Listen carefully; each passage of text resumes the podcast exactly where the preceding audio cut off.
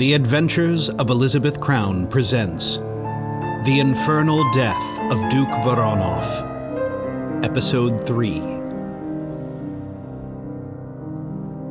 Elizabeth breathed hard in the frigid air.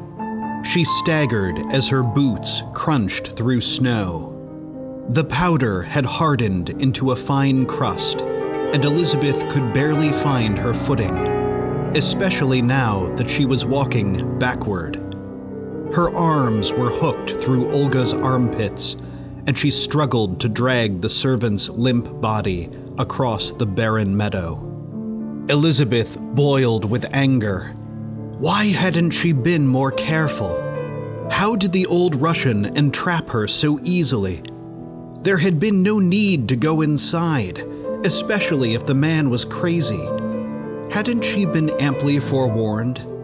Now she was a prisoner, lugging an unconscious woman, stepping clumsily in the ice, unable to even turn around and see where she was going. Voronov followed close behind, the rifle held in his naked hands, its stock embedded in his shoulder. His expression had mellowed. He looked tranquil, unconcerned, as if their grim procession were an ordinary hike in the woods. But not the woods, more like the cabin's backyard. The clearing was broad and open, flanked on every side with ranks of trees. Elizabeth had briefly noticed the single arbor standing alone in the middle of all that openness. As she blindly pulled Olga into the flats, the rope slung over her shoulder, Elizabeth guessed she was headed toward that lone tree. Then she saw it color. Just beneath the fresh layer of snow, the ground wasn't just white, but a subtle shade of red. Elizabeth looked around her feet. She was completely surrounded by that rusty stain. She noticed the trunk directly behind her. Its gray bark was splashed with pink. Elizabeth lowered Olga's body to the ground. When she straightened, she spotted it. A human hand, pale as ivory and flecked with snowflakes, lying in the ice. The hand was torn off at the wrist. She could see the marks where teeth had bitten through flesh. Now, commanded Voronov, tie her to the tree. Panting, Elizabeth lay Olga in the bloody slush. She raised angry eyes at her captor. You've done this before, she said, her voice quavering. You used a human being as bait. Voronov raised the rifle. He closed one eye, aiming expertly at Elizabeth's head. She saw the gun's opening, the black vacuum within. Voronov could pull his index finger, and everything would be over. Those large bore shells were designed to fell the biggest mammals on Earth. She would barely feel her skull separating from her body there wouldn't be so much as a tooth to identify her corpse. I will not ask you again, he seethed. Elizabeth unfurled the rope, yanking each stretch with adolescent pique. She then pulled Olga's bulk against the tree. The woman moaned with every lurch, but her eyes remained closed. The blood had smeared across her face and the cartilage of her nose was knocked sideways like a fallen headstone. Who was it? Elizabeth demanded. She threw the rope over Olga's shoulders and threaded it around the tree's narrow trunk. Who did you sacrifice? Voronov sniffed. No one of consequence. Is that what Olga is? Elizabeth shot back, looping the rope into a competent bowline.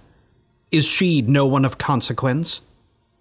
The Russian's expression remained the same, but Elizabeth sensed his ambivalence toward the trusty servant.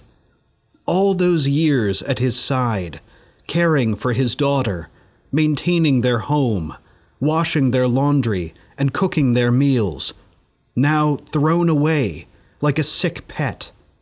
Elizabeth stepped back to survey her work. The ropes weren't taut, but they would hold.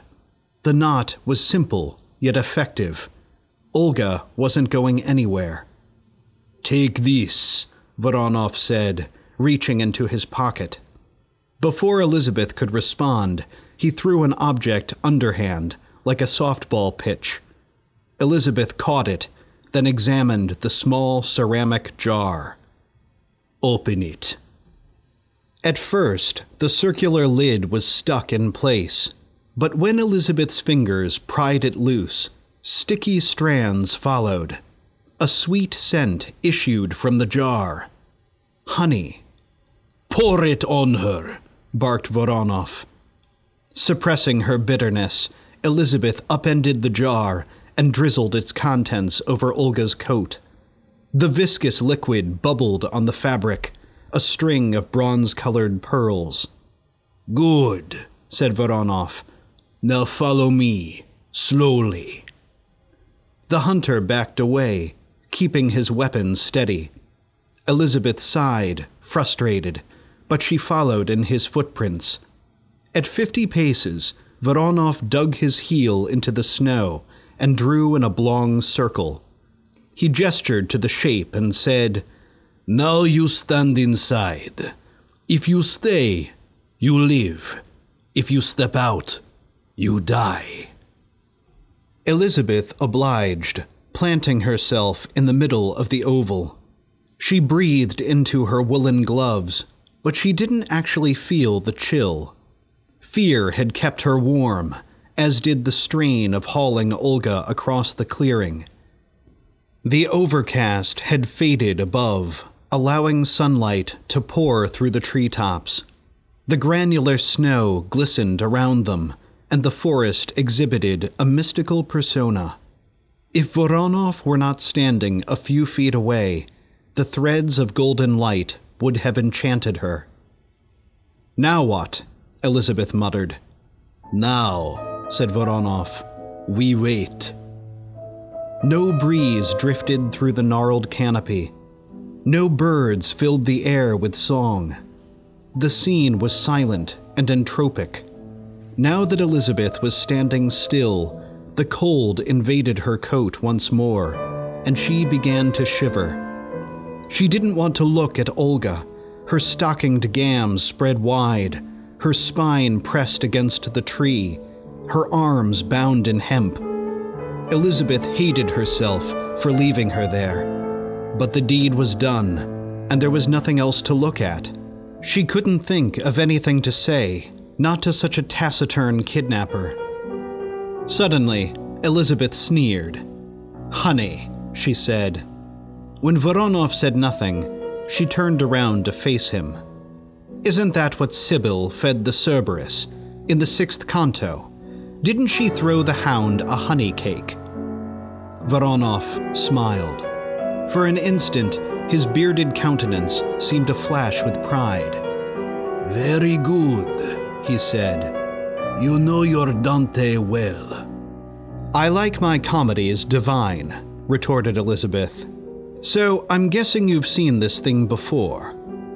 Oh, yes, said Voronov. The same oh yes as before, the same haunting tone. His smile did not fade, but he looked up, past Elizabeth, toward the blood encrusted tree. Elizabeth did not feel invited to speak again, so she held her tongue. The man was lost in his own thoughts, and he'd clearly made up his mind. If anything was fruitless, it was bargaining with a fanatic. Yet, as the minutes crawled by, Elizabeth felt less threatened than before. Voronov could easily have shot her, or even lashed her next to Olga.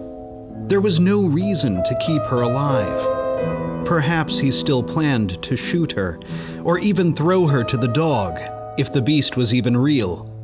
And yet, there was that paternal smile, an admiration, perhaps, it was Elizabeth who had guessed the target of his obsession.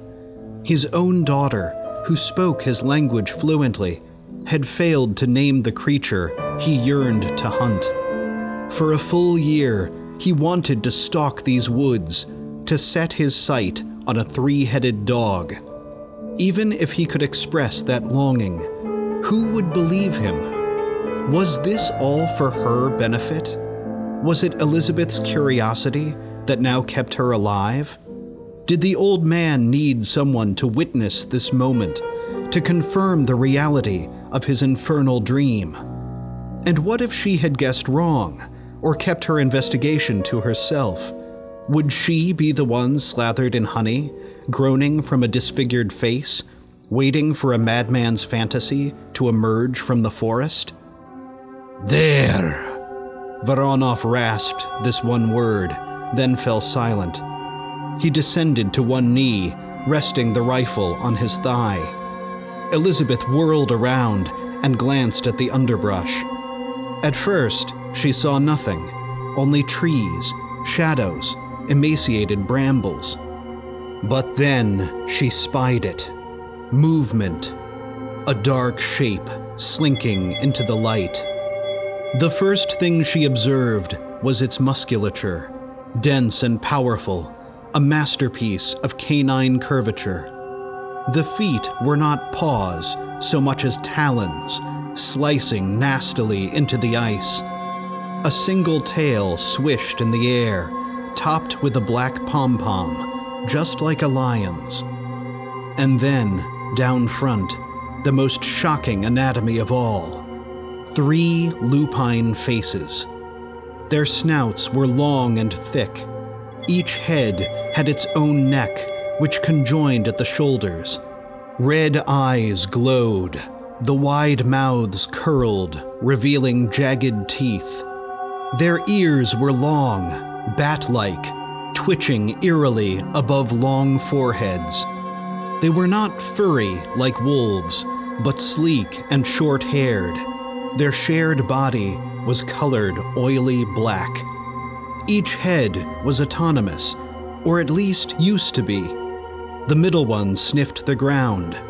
The sinistral head was upturned, listening. But the dextral head did nothing. The cranium was blasted in half, and the frozen remains dragged in the snow, dead weight for the rest of its body to pull along. The head was mutilated, barely recognizable as a dog's. My God, Elizabeth thought. Voronov already took a shot at it. He even took one out. The animal prowled the edge of the woods, pacing back and forth. The middle head studied the clearing. It watched Olga, this strange human perched against a tree. Still, the creature kept its distance. The dogs had been tricked before, and that trickery had cost it dearly. Elizabeth wondered how those three minds controlled the body, how they coordinated the four legs beneath them. Did it matter that one head had been blown away? Wasn't that the medical definition of death, when the brain ceases to function? Voronov spoke it was a meditative mumble, and the Russian syllables meant nothing to Elizabeth. But his cadence was telling. He seemed to be speaking to the creature. There you are, you beautiful beast, perhaps, or now I have you, my dark nemesis. But the words weren't meant for her. The hunter was sharing a moment with his prey, a cryptic communion that Elizabeth would never understand. Then she heard her own language. Lie down. Elizabeth turned back to Voronov. The man's eyes were wild with euphoria. His grin revealed a patchwork of yellow teeth. Again he ordered, Lie down. Slowly, Elizabeth sank to her knees, then spread herself across the circle. The ice chilled her chest and stomach. Her knees and thighs felt damp. She looked up toward the anxiously striding Cerberus. She could sense the Russian aiming his rifle, and she was glad to give him a clear line of sight. But she didn't trust Voronov. Maybe he would spare her life, or maybe not. The Cerberus bounded forward. The two heads bobbed, their tongues lolling out, as their shared body charged across the field. The third head smacked against the ground, carried by the other's momentum. Olga didn't move. Her chin still rested on her chest. When the animal reached her, the dogs sank their teeth into her shoulder and neck. Olga jolted awake. She howled in pain. The dogs wrenched her body in opposite directions, contorting her limbs and torso. Olga's scream was shrill, ear splitting, a grotesque appeal to live. Elizabeth wanted to cover her eyes, to turn away in disgust, but still she watched. The fountain of blood that poured from Olga's neck, the arm that seemed to dislodge from its socket, the fabric of her garments shredded like crepe paper. Her wails lasted only a few seconds.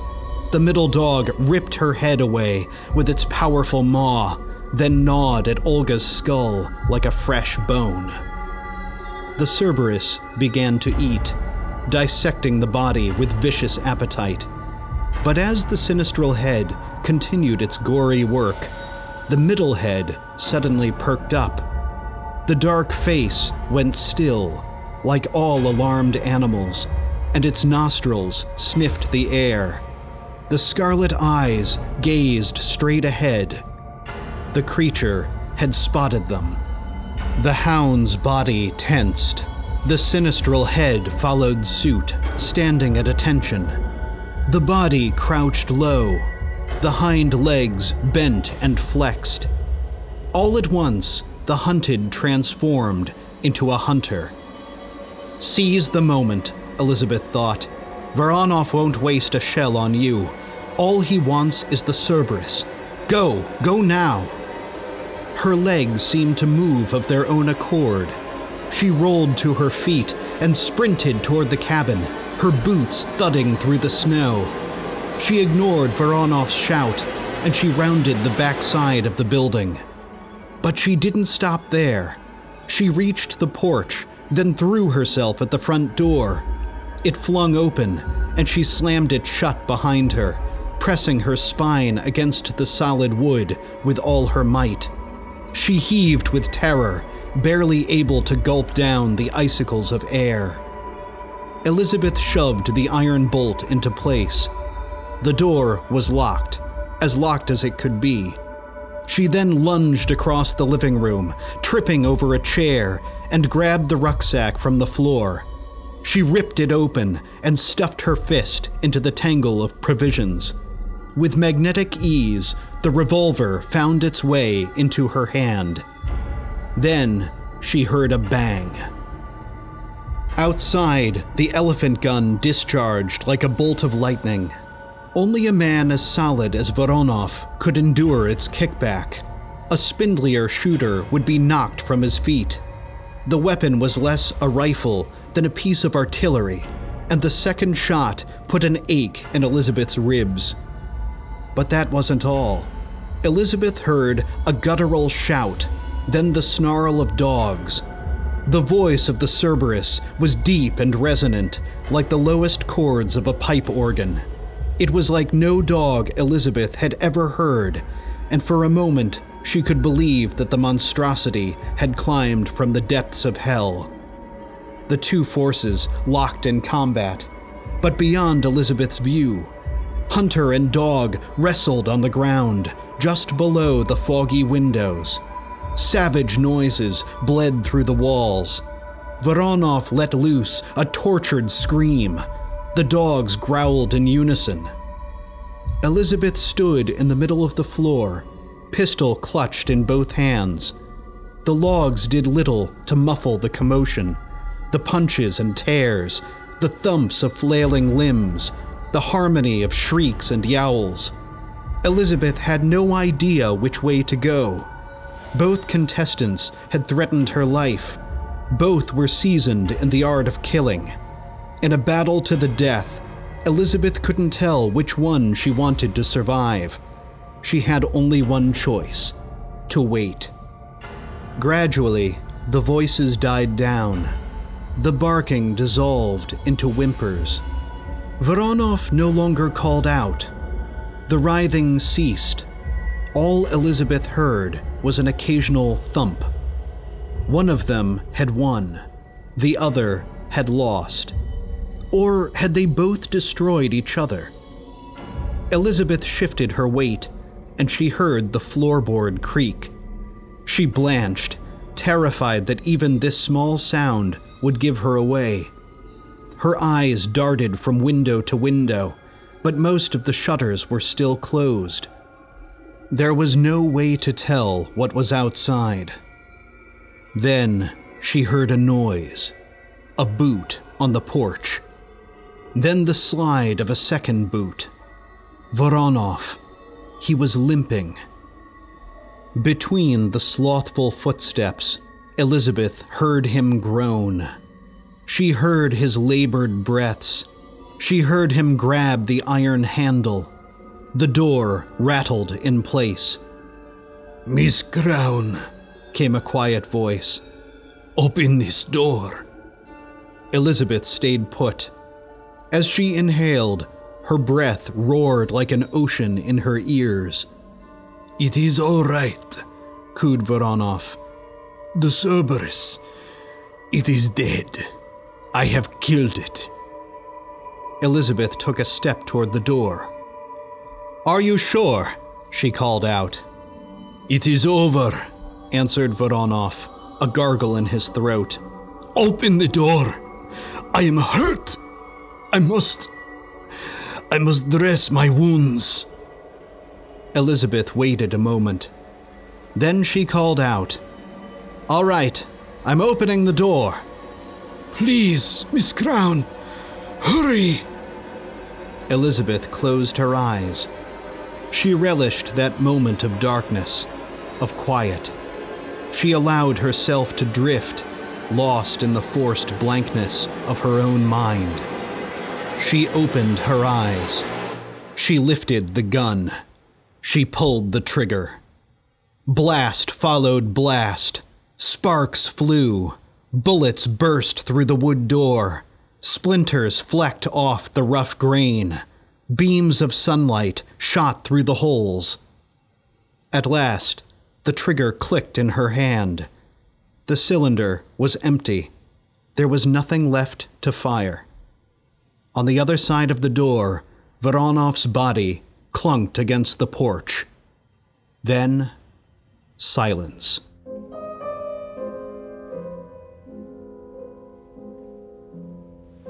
My God! exclaimed Mr. Winch. You killed him! Elizabeth rubbed her hands together. The examination room felt drearier than ever, and she yearned to go home and sit by the radiator. But she nodded. Three bullets to the chest, two to the stomach. Mr. Winch whistled. Only missed once. Not bad, Miss Crown, for shooting blind. Elizabeth grimaced. I wish I hadn't had to shoot at all. Mr. Winch lit yet another cigarette and flicked the match into the corner. Well, sounds like it was him or you. Hard to say, said Elizabeth, but I wasn't waiting to find out. The coroner crossed his arms. How'd you get back, anyway? Did that driver pick you up? The feller with the mustache?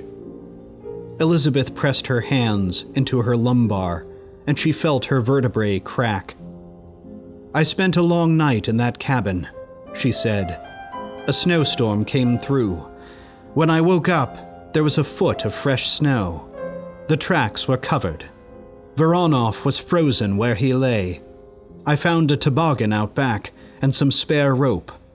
I put his body on the sled and towed him back to the road. It was slow going, but I made it. I had no idea where I was. That idiot driver never found me, and good riddance. I ended up flagging down a truck. A real saint, that teamster put the body in the back, drove me into town, no questions asked. It was swell, catching a glimpse of human kindness after all I'd been through. Next thing I knew, I was here. They stood there for a moment, Mr. Winch leaning against his workbench, Elizabeth leaning against the wall. Between them, the mortuary table remained still. Underneath that sheet lay the mauled corpse of a madman. He had won, slaughtered the Cerberus with his bare hands, but at what cost? He'd abandoned his daughter. He'd lost his own life. He'd left Olga to die. And if not her, who else would he have murdered? What hapless hiker would Voronov have knocked unconscious and tied to that tree? And would the outcome have been any different? Wouldn't the forest still be strewn with bodies? You're right, by the way, said Mr. Winch. It is hard to believe, but I'll tell you what's harder to believe than a three headed dog. Elizabeth smirked. Go on. That a dame like you, smart as a whip, would just walk into that man's house. He sounded like a crackpot from the second you laid eyes on him. If it were me. The coroner shrugged. Well, it wasn't. But if it were me, I'd have skied right by. Elizabeth felt tired. She bit the inside of her cheek, then turned toward the door. I don't know, Mr. Winch. You want to see a man through his daughter's eyes. You want to see the good in him, even if the goods run out, even if he's turned into something else, something monstrous. Before you go, said the coroner, drawing a paper slip from his pocket, here's my card. If you ever need anything, anything at all, I hope you'll let me know. As Elizabeth accepted the card, he added, I think we're cut from the same cloth, you and I. Elizabeth smiled weakly. Thank you, Mr. Winch. He saluted. I hope you'll be in touch, Miss Crown. Maybe I will, said Elizabeth. Stranger things have happened.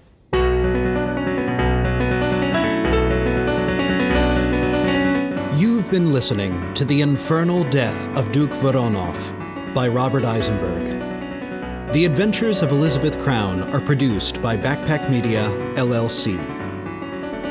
Music provided by Naoya Sakamata, Sixamatic, and Erik Satie. Additional music provided by Kevin MacLeod through an arrangement with Creative Commons.